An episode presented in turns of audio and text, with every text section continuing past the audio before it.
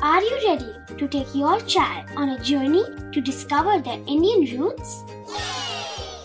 Introducing Chimes, the ultimate audio platform for young minds aged 3 to 15.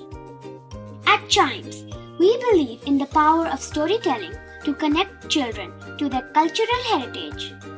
From captivating folk tales to colorful festivals to mesmerizing history, Chimes brings the rich stories of Indian traditions to life. So connect your child to their Indian roots with us. Download the app today and start the journey. Search Chimes Kids Audio Stories and Podcasts app on Apple or Google Play Store. Chimes, audio that inspires.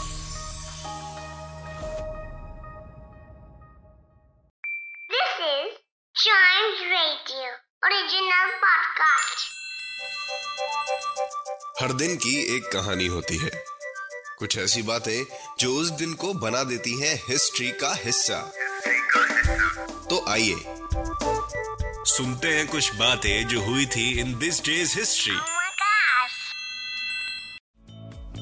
आज के इतिहास में हम वो सबसे पहली women के बारे में जानेंगे जिन्होंने first women to fly in an untethered hot air balloon का खिताब अपने नाम कर रखा है। जानेंगे जानेंगे उसके बाद हम जानेंगे एक एक्सप्रेस ट्रेन के बारे में, जो कि सैन फ्रांसिस्को में आज के दिन अराइव हुई थी। उसके बाद हम जानेंगे फोर्ड कॉर्ड रिसाइकिल के बारे में। क्या है ये? क्या है ये? बताऊँगा बताऊँगा, ज़रूर बताऊँगा। वैसे आप सबको पता है कॉर्ड रिसाइकिल क्या होती है। फिर हम जानेंगे पुलित्जर प्राइजेस के बारे में। पुलित्जर प्राइजेस यूनाइटेड स्टेट्स का ऑनरेबल अवार्ड्स में से एक। तो शुरू करते हैं कहाँ से? 1784 से। एलिजाबेथ तिबल आज ही के दिन ये सबसे पहली वुमेन बन गई थी जिन्होंने अनटेदर्ड हॉट एयर बैलून में सफ़र किया था। और इनका जो हॉट एयर बलून था, उसने चार किलोमीटर कवर किया था। फोर किलोमीटर इन 45 मिनट और उतनी ही देर में 1500 मीटर्स के ऑल्टीट्यूड पे वो उड़ रहा था, कम से कम। बढ़ते हैं आगे 1876 में।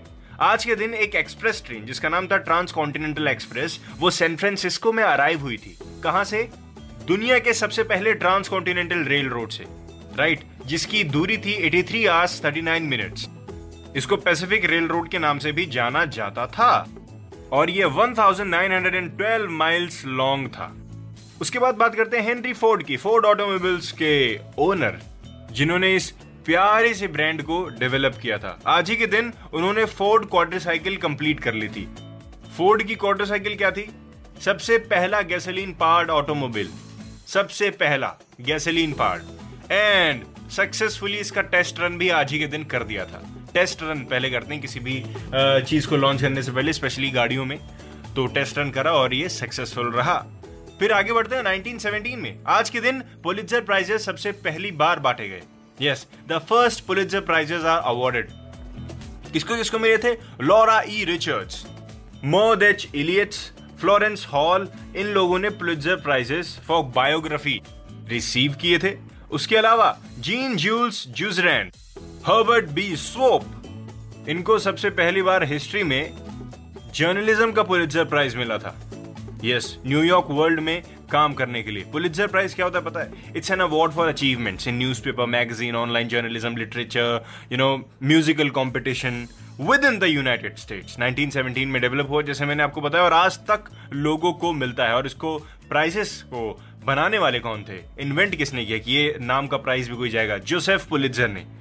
Who had made his fortune as a newspaper publisher and is administered by Columbia University. इसी के साथ दिस डेज़ हिस्ट्री का एपिसोड यही होता है खत्म। चाइम्स रेडियो के दूसरे एपिसोड्स भी ऐसे ही इंटरेस्टिंग है। उन्हें भी सुनिए सुनिए सुनिए।